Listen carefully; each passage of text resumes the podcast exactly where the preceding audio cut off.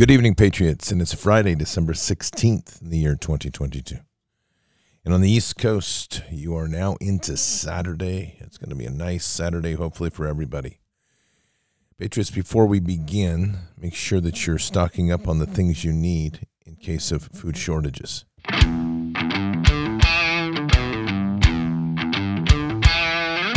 Patriots, if you haven't heard, we're heading into the worst diesel fuel shortage in 70 years. And that's a big problem because if truckers can't get enough fuel, grocery stores could go empty.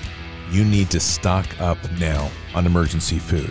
Visit mypatriotsupply.com and grab a special offer from My Patriot Supply, the nation's largest preparedness company. You'll save 25% on their four week emergency food kit with a wide variety of breakfasts, lunches, dinners, drinks, and snacks that provide over 2,000 calories a day for strength and energy. My Patriot Supply wants to help American families more by charging less. So go to mypatriotsupply.com and you'll save 25% on their four week emergency food kit. Order enough to get your family through the difficult times ahead. At least one kit per person in your home. Go to mypatriotsupply.com and grab all the four week kits you need. mypatriotsupply.com. Patriots, food is security, both mentally and spiritually, and the time to prepare is now.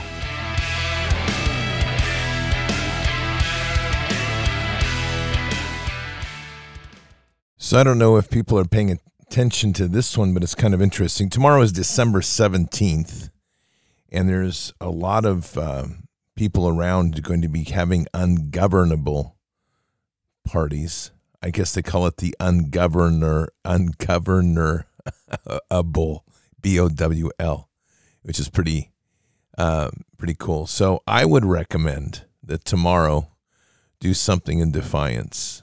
Go out and go to the gun range, go do something. But it's whatever that fits in your in your day. I think it's a good thing to keep ourselves reminded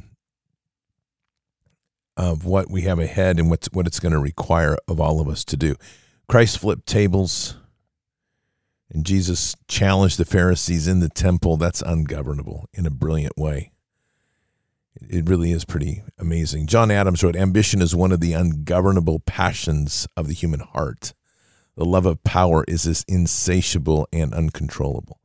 So, ambition to bring this country back should be firing up everybody. And that's really kind of where we need to be. You know, we, we have a, we went through a, a moment yesterday, which I call the, I'm beginning to call the Trump spandex moment. Because I really did not have any idea that I would ever see Trump in a drawing as Superman. But anyway, there are stranger things in life, but I'm still looking for it. I'm sure it'll show up next week. I, it's really that bad now. We just have to wait a day or two, and something crazier will happen. But I'm going to touch on this a little bit because I, I think what's really important about yesterday, and this is my reaction obviously I spoke to the event pretty clearly and concisely on two different shows yesterday. In probably three because I was literally stunned by what I saw. I, I never saw anything so ridiculous.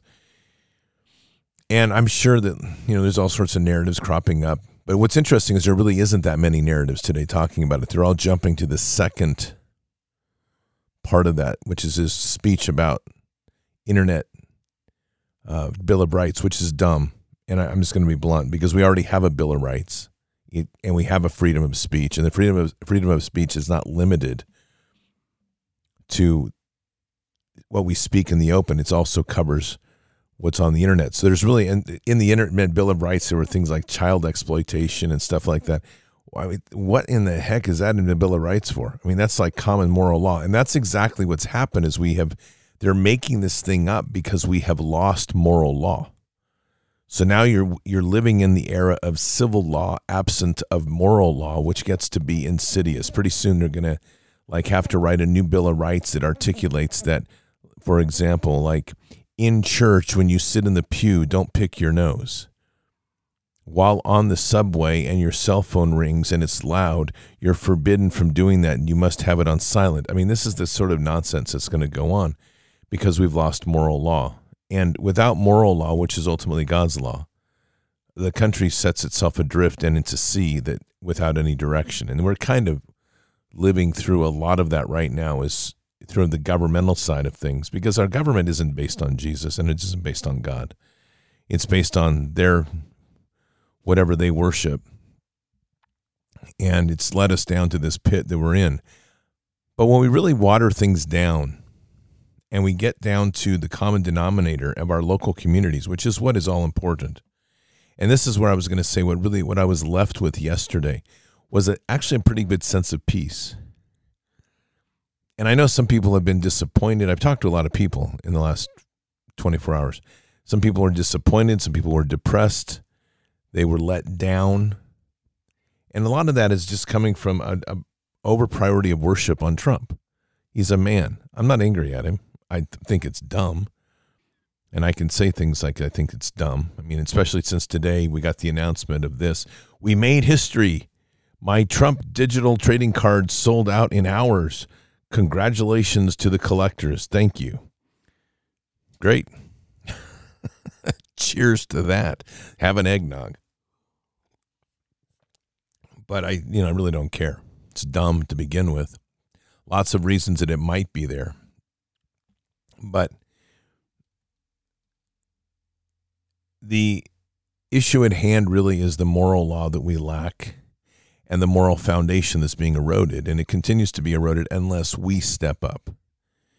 And that's really the most important part is I think we all have to start to embrace what the gift was yesterday for me, the gift, we can break it down. You can do analysis, try to figure out what's in the digital, the NFTs. If there was digital code, you'll never know. Try to see if it was really introduction of the NFT concept on a global scale, which I think it was. It's prepping people for a, some something to come with NFTs and voting and money, probably.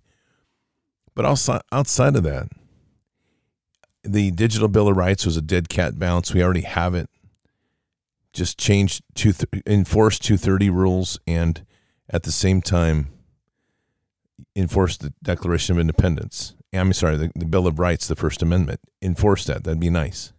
But to the point of the Declaration of Independence, get us back to moral law, which we're not running on right now. And we've just become an administrative nation, which ultimately leads us to tyranny and it's it's pretty evident that the reason they're trying to put in the digital bill of rights is because meta is coming and people are going to be trying to claim a life outside of the real life which is garbage but that's what they're going to try to do. And corporate owns meta so they're going to try to claim exclusion from the bill of rights which they do already. So that's kind of the nightmare that we have coming at us like a freight train. All of that will continue to happen It's not a matter of if it's going to happen, it is going to happen. And a lot of the reason for that is that people want it. You're not going to stop people. And if you take it away, they'll remake it. If you tell them they can't, they'll do it anyway. So we're really ending up into a world where we're starting to divide. And that's expected. I, have talked about this in different terms. People haven't always been comfortable with it because it's more of a new agey term. But it's the principle of bifurcation. It's the dividing of the world. We can talk about it in terms of quantum if you want, talk about it in terms of Exodus if you want. So, whatever that reasoning is, I mean, however you want to frame it, the world is literally dividing. And as we divide, we're finding ourselves in different camps. We're sitting in a very unique space. And I think it's a, a very God gifted space. And in no way am I trying to I don't like pedestalizing when we start talking about God in no way do I want to pedestalize us, but I think that we've been given a significant gift, which is to help others as well. And that is we've been given an ability to see. And what we're really seeing is that we're not going to be able to affect change and we're not going to be able to pray for change and pray for transformation if we're praying into falseness and, and lies we're praying into President Trump. We're praying into these worships of, you know, the decoding stuff, or you're praying. People are. I'm sure there's people even praying for Biden in in weird ways. But what we're really witnessing here, if we're going to be honest, is the illusion of what people are chasing right now. People are chasing solution. They're chasing outcome. They're chasing to know the end of the story. And that that befalls all of us in one way or another, but in particular it, it that's where we get the in the Christian side we get the revelationist who's always trying to write the end of the story, tell us when it's going to happen, when that day and time is going to be even though it's said that we won't know. They're trying to read into all the signs to tell you this is where we are on the clock of God, which is a it's really blasphemous in, in my book.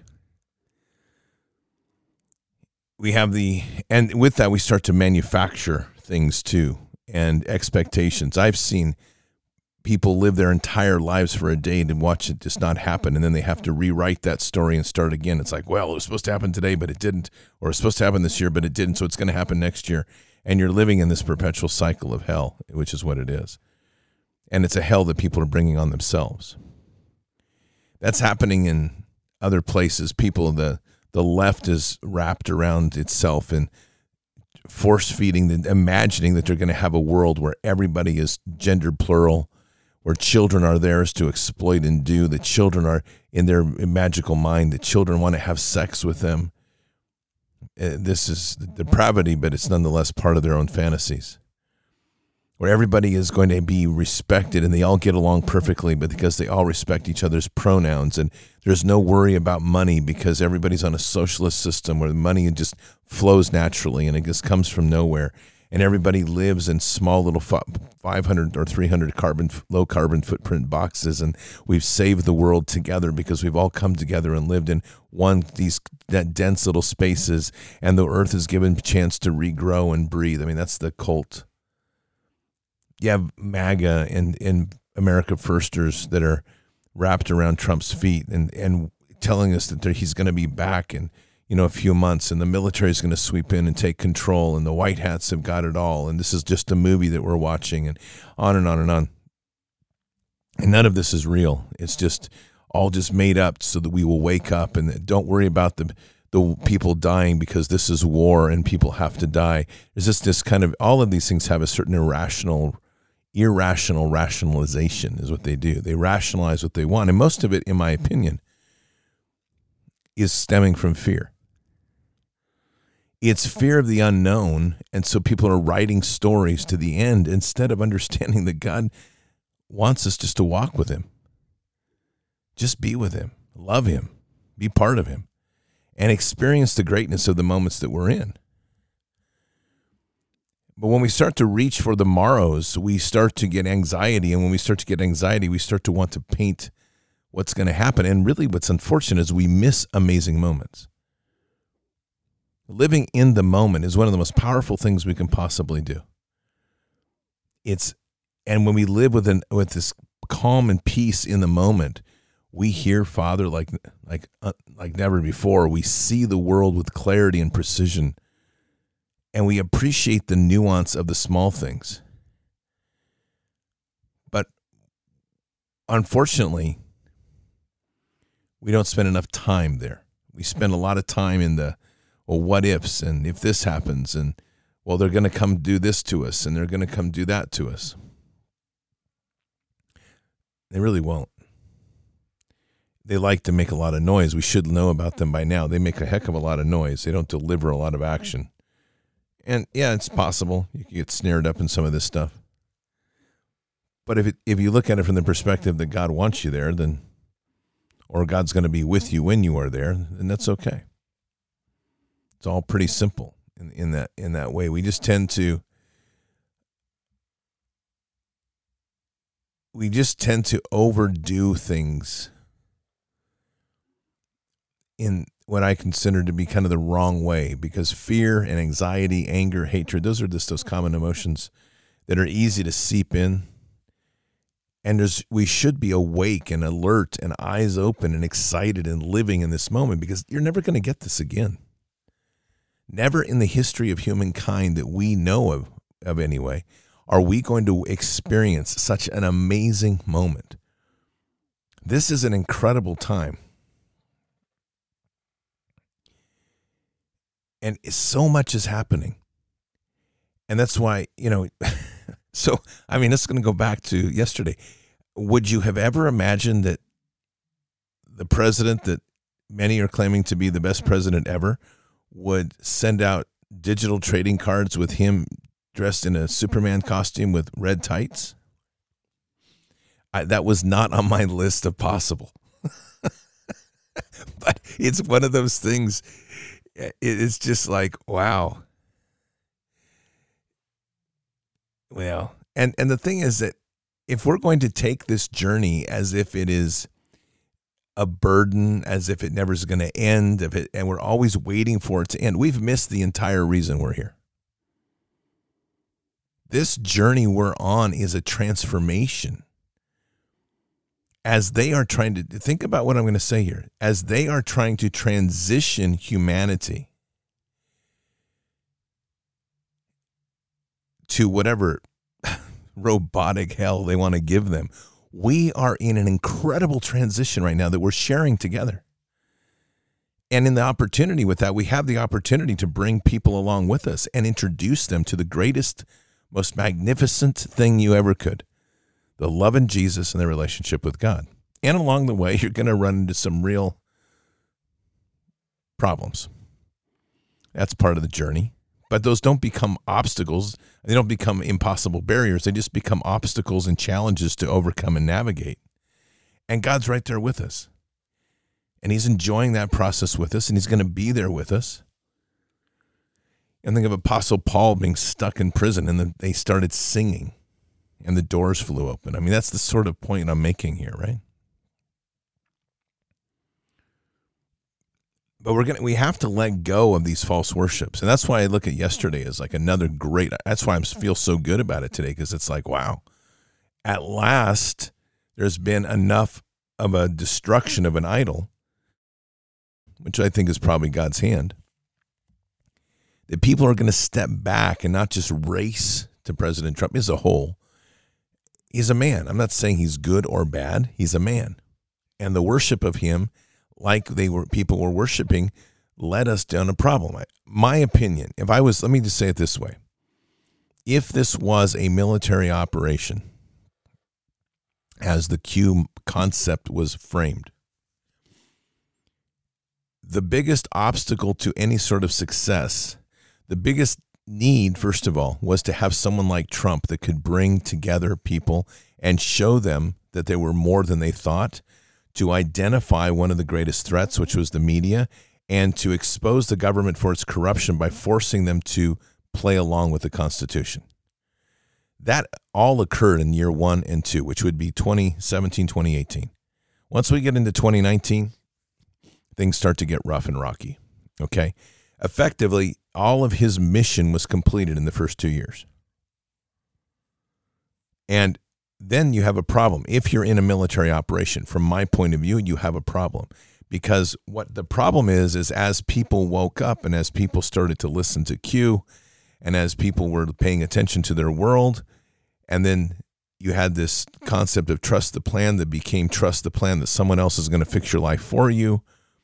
And then you have the worship of Trump.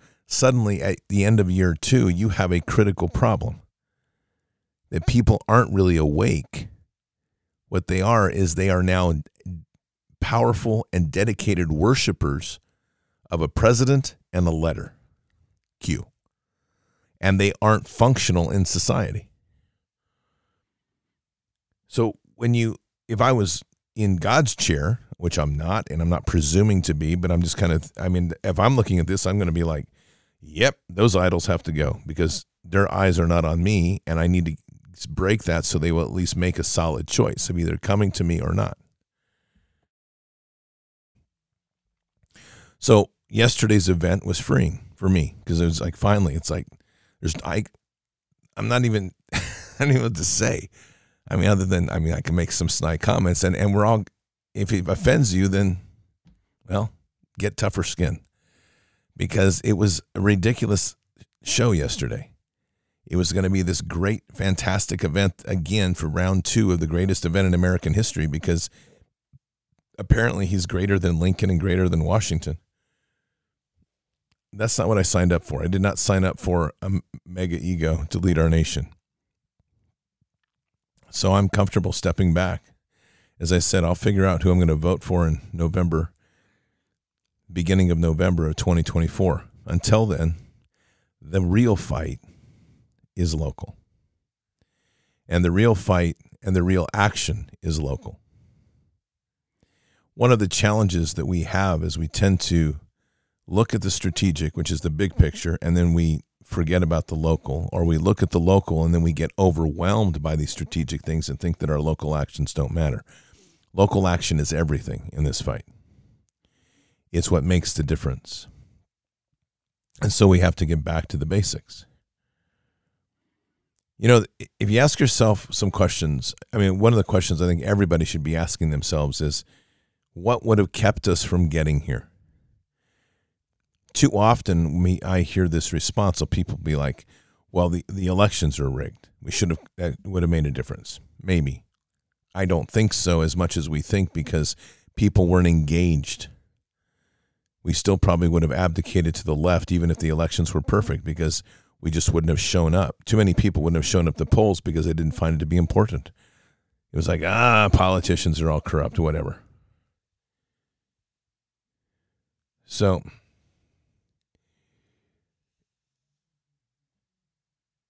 uh, someone just wrote this Are you using this platform to brainwash? Why spend the time? You set yourself up, respect your listeners and their choices. Then tune out. See ya this platform, we're talking about an event that happened yesterday, and the it's very clear that what we are dealing with with Trump is an absolute train wreck. And so, with that, there are the choices that we have to make to change this nation are going to be local. They're not going to be national. And that's where the real hard fight is. So if you don't work on the local piece. And if we don't embrace the local piece more, we're not going to make the traction. So let me go back to the question, which is quite literally in this question what would have made this not happen? What would have prevented this? You have to look at the enemy to where they are, where they are at. And you start to realize how strategic they were in placing their infiltration. So they chose very strategically to go after politics because the conservative base of this nation didn't take politics seriously. They went after the legal side because that was Ivy League and that was snotty, and the conservative side wasn't that interested in it. So they took over legal. They went after education because much of the conservative side just saw educators as a non hardworking group of people. Being a teacher, why would you be a teacher? Why don't you become a welder? Why don't you become a builder? But you still have to have teachers to make those things happen. And the system pushed us away from, as they got influence in the system, they pushed people away from trades and pushed people into degrees. So they, they literally started to shape a system and take advantage of a middle class, hardworking America to turn the system against it by using their own weaknesses. So, one of the other areas that they also went after was the church. There's effectively two things that could have changed the direction of things. And since they could have, the answer is they will again change the direction of this ship. One of those things is to revalue children, not to find a way not to raise them, not to find a way to find digital babysitters or outsource them to public schools, but once again take the pride in nurturing children. And if they're in public schools, then to take that initiative to be as involved as you possibly can, get on skill boards, get in teachers' faces, force the change in the system. But honestly, I don't think public schools are changeable now. I think they're bankrupt, but that's my opinion. I'm a, I think homeschooling is going to be the only way forward. So that would be building homeschool pods, finding there's some other there's some interesting homeschool initiatives going on in my own hometown where they actually have a church and volunteers come in and they teach. It's a homeschooling program for that allows children to come in almost like a regular school. That'd be closer to a pod. There's a lot of things that we can do to break from the system of the public system. And the other big one, this is the this is the one that I'm still sitting back wondering. I think we've all been kind of wondering what happened. Is the pulpit? So we're past COVID. Whatever churches have survived that or reopened, we know who they are. But the fact of the matter is that when we're dealing with the pulpit, the pulpit is a significant change agent when used as it should be. Our country was built on the foundation of the pulpit. And it was years in prepping. So it took about 50 years of work to prepare the colonists for the point of 1776 or 1775, actually, because that's when Lexington and Concord was the first real battle. So we had 50 years of preparation, and the primary source of that preparation was coming from pulpit and strong pastors. They were speaking out against tyranny. We haven't had that. So I think, in a realistic sense, that when we're looking at this fight, and we're there's an eagerness for people to want to see this wrapped up quickly, it won't be. And that's just something to get very honest with ourselves about. There are certain uh, issues that, as they become more public, will create a greater ability to unify and mobilize people towards a common goal of ridding out and getting rid of the evil. But it doesn't correct these events that synthesize movement or mo- movements don't have an end effect of making changing ideologies necessarily. We're trying to get back to a root of being sovereign, and people don't even understand what that like type of life is because at the center point of living sovereign is to be accountable.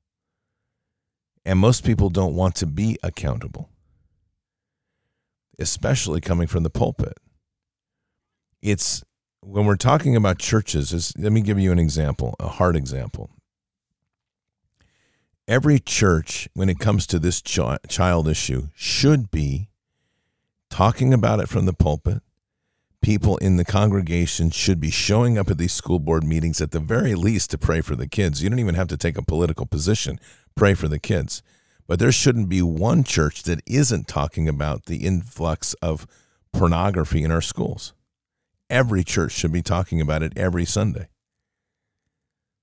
And that's not political, that's scriptural and biblical. We must protect the little ones. So it's stunning to me that that isn't happening. And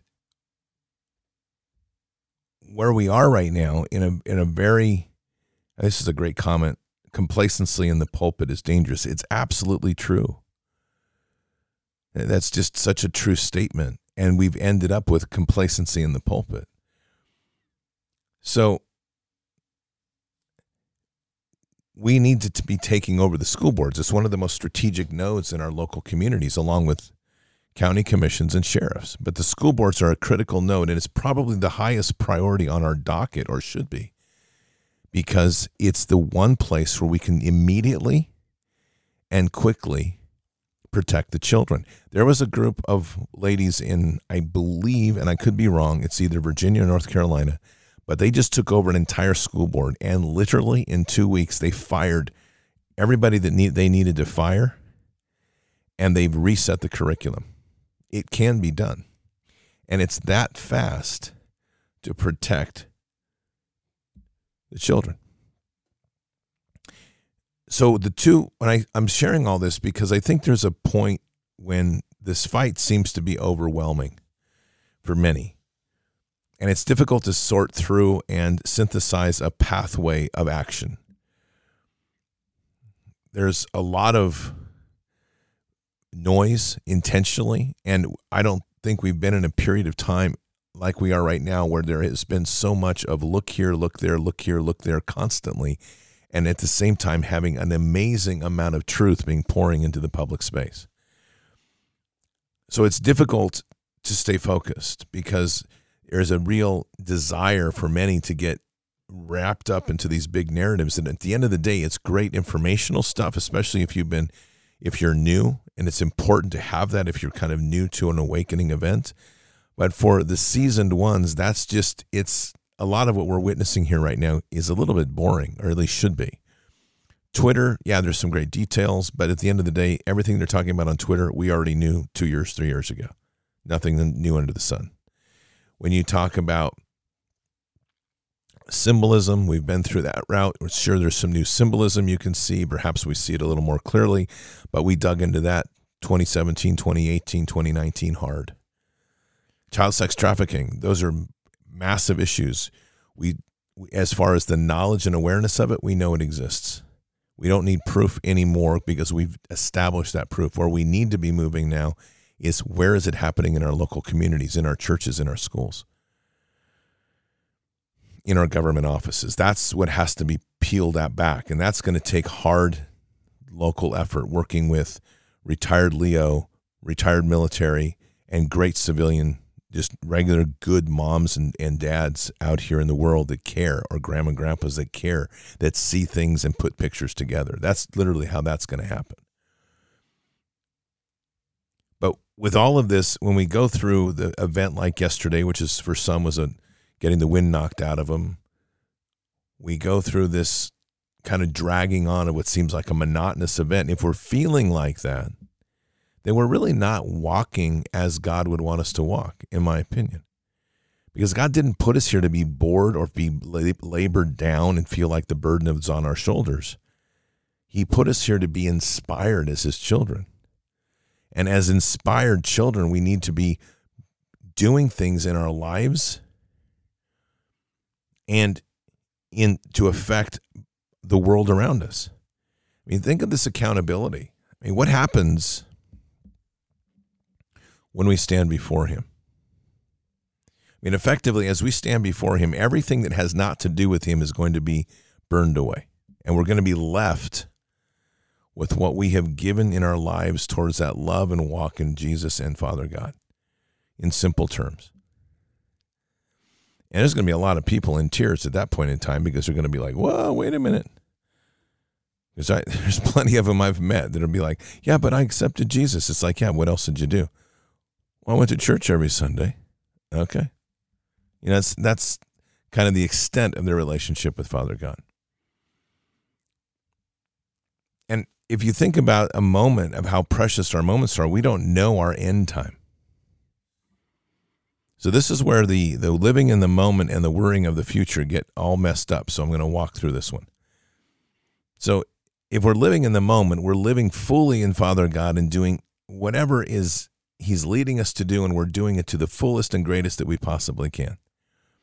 And as Christ said, you need to be like a child to get into the kingdom. So I don't know when we do that, I mean, sometimes those events, it isn't necessarily door knocking or out here evangelizing or bringing people to Jesus. It might just be being in the presence of Father and doing as He wants us to do, whether it's baking a cake or whether it's cleaning the house or whether it's writing a letter or whatever that is. It's literally being with him and living through him in the perfection of the moment.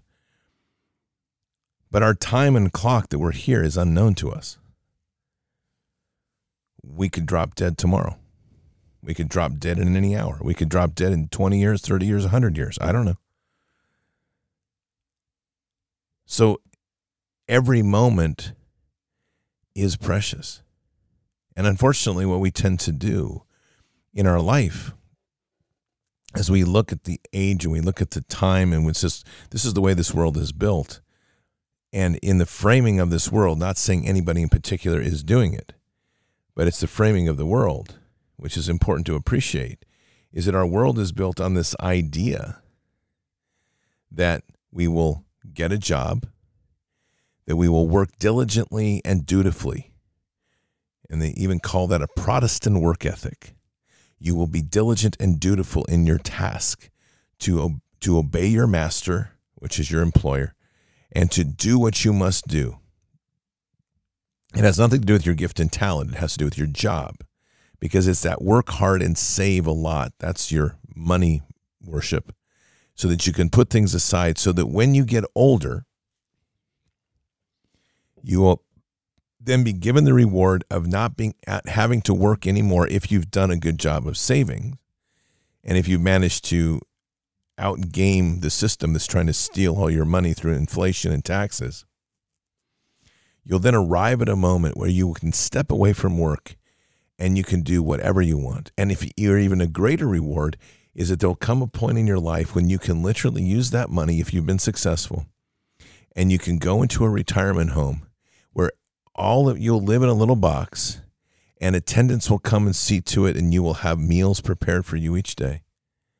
And there'll be excursions and outings that you can do with a collective group and you'll live in your little apartment. And if there's a flu going around like there is right now then you'll be told to mask up. You'll be required to take vaccines to keep you healthy.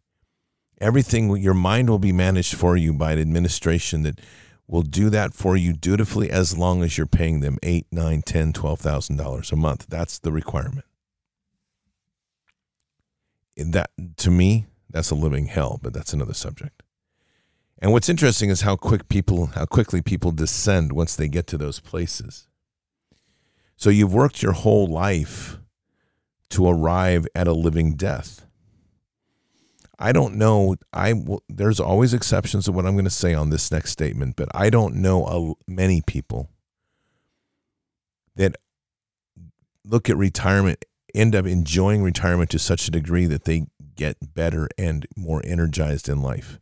Retirement is kind of like putting the horse out to pasture that you've worked hard your whole life and then when you get there there's the money to do all these things you'd hope to do and it really doesn't pan out the way they think instead of living life to the fullest as we go. So, the core of that is the relationship with Father God. It's our relationship and trust in Him along the way, or our it's our fear of not having something at the end and then having a kind of a touchstone relationship with Father God every Sunday, but then working hard to anticipate that end that apparently He's not going to provide for us which I find so ironic, as he always has been there and will be there to provide. And it, the other part of that is there's really nothing in Scripture that says that we're supposed to retire and do nothing. At least I've never come across it. And so our mission here has always been to work always, to be diligent in our work and efforts in this world. All of that is where we arrive when it with and then where I started from again was the Trump spandex red spandex moment yesterday. And I started there because that's that big hope in the sky, that pie in the sky that someone is going to be our superhero by its own name and is going to fix all this for us. But when we get down to really fixing things, what we're having to do is fix our relationship with Father God and really anchor ourselves into the purpose and meaning of why we're here, which is the moral foundation of our existence. I don't need a superhero. I have one already. Thank you. That superhero is Jesus, if we're going to say it that way, the Son of God. And I don't need anything else than that in my relationship with Father God in this world. Now, God does not tell us to be foolish, and God does not tell us to be be wasteful. We should be good stewards of what we have, and He wants us to do that. But He also doesn't expect us to be so miserable and so penny tight that in everything that we're miserly living our lives and we're not living a happy life. Unfortunately, we bring a lot of that on ourselves. And God is also doesn't create a world of unitary socialism where everything is an egalitarian socialism because there is that doesn't really exist in heaven from what we read in scripture. So those ideals that come about from foolishness are painted by people that in my opinion, are so dissatisfied in their life. They're always projecting that out there. Oh, things will be so much better when we get to heaven. I don't, I'm not in any rush to get there. I really am excited about every day about living here and being part of this living experience, that breathing experience. And as difficult and as challenging as it gets, it's still an incredibly blessed time. The opportunity opportunity to overcome challenges. We're in such an amazing position right now, so many of us to be able to not only have the strength and love in him, but to have the eyes to see where we're going and through him to work to affect and improve lives of others. That's there's I don't think there's a higher calling. So if you're feeling heavy right now at this world, don't. I, I can tell you don't. You're gonna have to sort this one out yourself. But I would encourage you to just take it to Father and and ask and have that conversation because I guarantee you, Father God's not going to sit there and go, Oh, yeah, I, I gave you that burden to carry so you'll be miserable in this world. I wanted you to feel misery. That's what you signed up for. That's not our God. That may be their, their God with a little g, who's an hermaphrodite and can't figure out what gender it is. But it's not our God. Our God is an amazing God. He's a loving God. He's an amazing Father that never leaves us and never forsakes us. And the work never stops, it doesn't just go away. So I would just, we all have a different station in life. We're all part of this one body. That's what makes us so amazing. You know, we hear this hive mind stuff with them, and they all are. I mean, I say them, it's pretty obvious what we're talking about. We're talking about this lecherous virus of a liberal mindset that's been taking over the world. It wants everything to be like it. It wants everybody must think like me or you are not part of me. And that's the obedience. And interestingly, that's almost that come you could go back to the book of Enoch even and see that sort of issue even with Lucifer, whatever he wasn't called Lucifer then, but Lucifer. That's how he was looking at trying to make people obedient to him and worship him in a certain way. God's never done that. God said, You have free will, and I will love you either way. I'll love you, but you have free will to choose me or not to choose me. What a profound statement if you think about it. The caged bird, right? Because if you set the bird free and it comes back, you know it truly loves you, that sort of thing. That's the principle God's working on. It's an amazing principle. And as we choose to come back to Him, that's when the doors are opening for us to receive that the greatest gift ever. It's the inheritance that awaits. But it's all so amazing, the whole world around us. And so if we're in these moments where it feels heavy, just turn to him because he's not a he's not wanting you to feel heavy. He wants you to enjoy this moment, experience this life.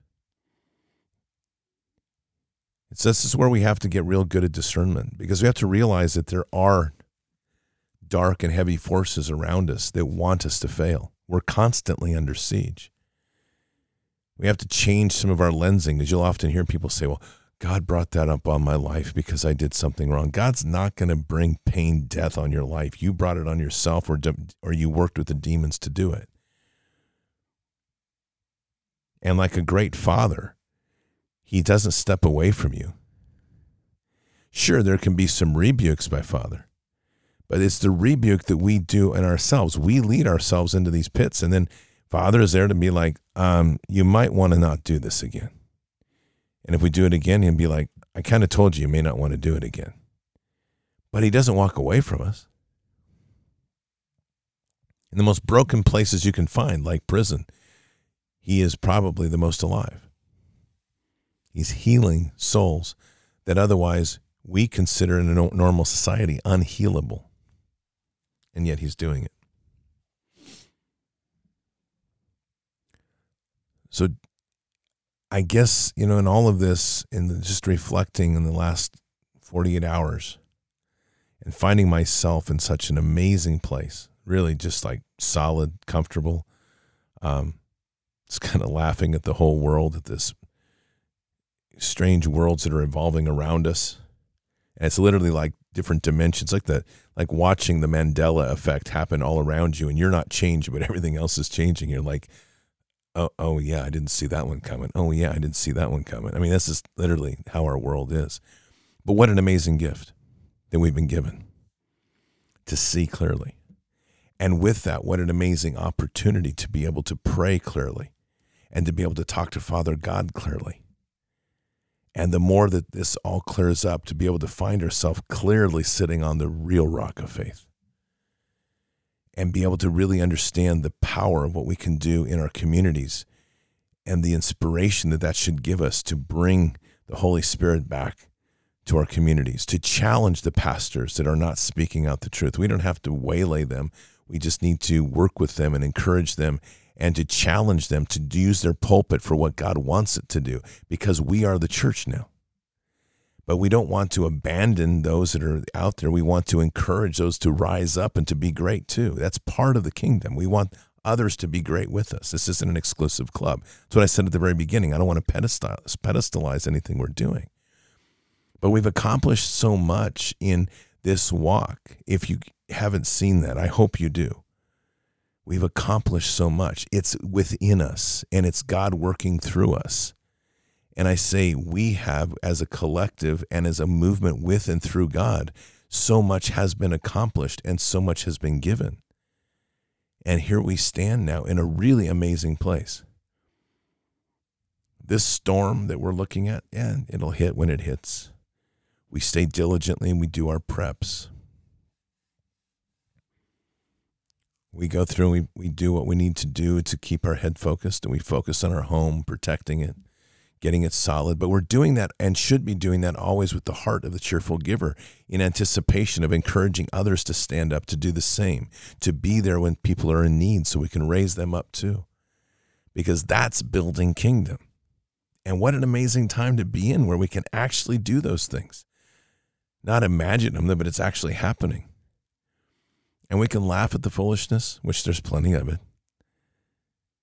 And we can have great level conversations because we are stru- truly, truly on that rock of faith. Nothing's going to rock you. Someone's screaming at you about this or that, and you're just like, hey, let me pray for you. Yeah, I hate your God. That's okay. I'll pray for you anyway. because I love you and Jesus loves you, and you need to find your way home. And it's okay. And then we start to do the things that really bring spark to our lives. When I was coming back from Yuba City, I pulled into to Weed, and it's north of uh, Redding. It's where I'd like to gas up. They've got a, a nice coffee shop, and they've got a, a good gas station there. Small little town. And as I was starting to pull out, I, I got my coffee and I pulled out, and I noticed a girl standing on the side of the street on the corner, and she was playing and playing a good guitar too. And she had a sign. She just needed said, "I need, I need gas." So I just pulled. I have cars stacking up behind me. I could care less. I rolled my window down on the jeep. So what do you need? She says, "She says I've got a bus." She goes, "I'm out of gas."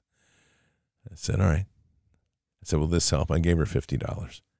She says, "That'll help a lot." I just said, "I said, listen." Jesus loves you, and don't forget that. And man, she got the biggest smile in the world. I have no idea whether she was walking with Jesus or not. But all I know is those words needed to be said. And those are and that moment, whatever was given now had the um, the stamp of Jesus on it. And that's the true power of change. It's the seeds that we sow. And if we do that every day in some form in our communities, and we're that diligent every day in our communities, we've got some change coming. That's the most amazing change of all. The churches start to be churches again. The people start to be courageous again. The, the community starts to understand the relationship as a whole with Jesus again schools start to reset itself back to moral standards under God's moral law again.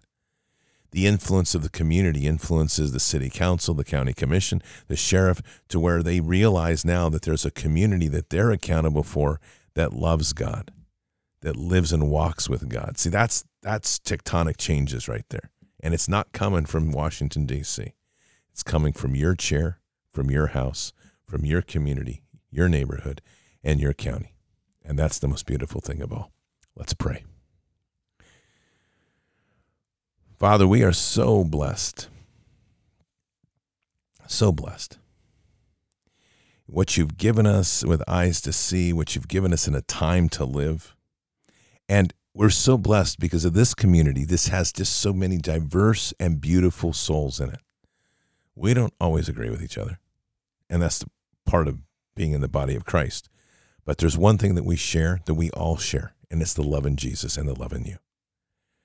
And what you've walked us through in this beautiful walk, which is the appreciation and respect for one another as we walk together in the body of Christ.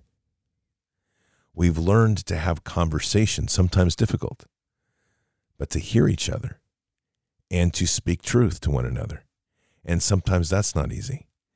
But you've given us solid feet on that rock of faith because we know that we're not so, our feathers don't get so bristled because we know that the person we're speaking to or who we're speaking to, we know that those conversations are rooted in love and not the love of the drippy, squishy type, but the love of kingdom, which is rooted in respect and mercy and grace and temperance and honesty and truth.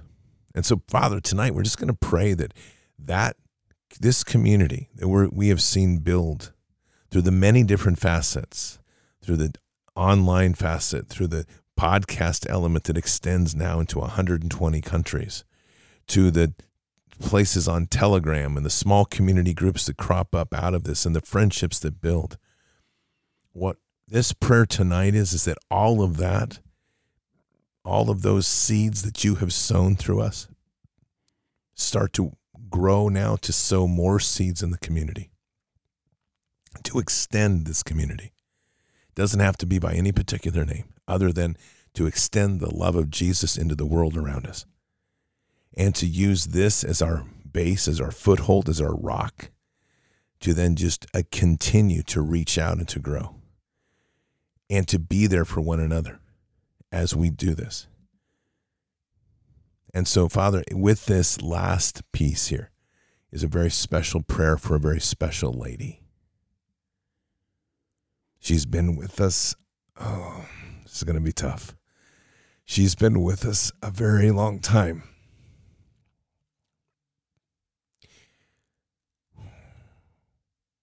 Her name is Nancy R. Her screen name is Nancy R. Nancy is in hospice, Father. She's um she's not doing well. So our prayers are that she feels no pain. Our prayers are that she is as strong as you can make her. Our prayers are that she has a most beautiful relationship with Jesus.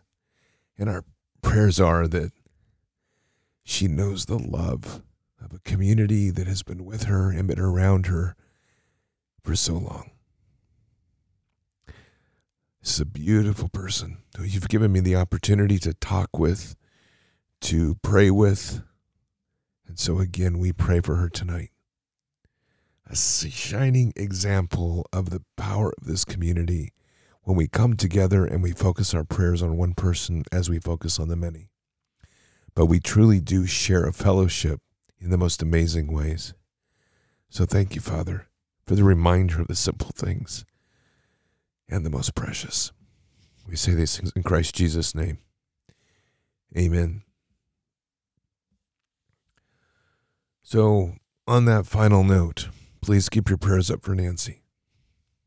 She's been suffering a very difficult time with cancer and chemo treatment that has been brutal. And I just got word tonight, earlier tonight, from our one of our moderators that informed me of her status, and I'll try to reach out to her over the weekend. But keep your prayers up. We are a community patriots, we have to take this beauty that we've built here now it's our mission to disciple that into our own communities. This community will always be here. But if we take what we are given as a blessing from God, that what we have built here, through the difficult moments and the great moments, through the disagreements we've had, through the glory of supporting one another, the one thing I say to everyone in this community is my love for people has grown beyond any measure because of you. Thank you. Well, that was easy. it was easier talking about Trump and red tights and all that. I'll tell you right now. Oh, my goodness. All right, Patriots, keep your head up and your eyes forward. Never bow to evil, never relent. Always press into the fight. Patriots, we have an amazing fellowship here that God has blessed us with. Let us keep the prayers up for that and always be thankful for that because God is with us and He'll never forsake us. And in the end, we know God wins. But the most amazing part of this journey and this story is for all of our oddities and uniquenesses and everything we have, He brought us together for this time and this place. And He trusts in us. So walk boldly and fearlessly with Christ and share that story. Occupy the land, expand the kingdom, and subdue that enemy. Mission forward. Patriots, I'll see you Sunday night for Peace Be Still. Have a wonderful and blessed Saturday. Until then, or until the next time, God bless. Good night. Thank you. And out for now. Oh, I wanna feel something. I just wanna breathe again. Dive into the deepest end. Oh, I wanna feel something. Let me get back in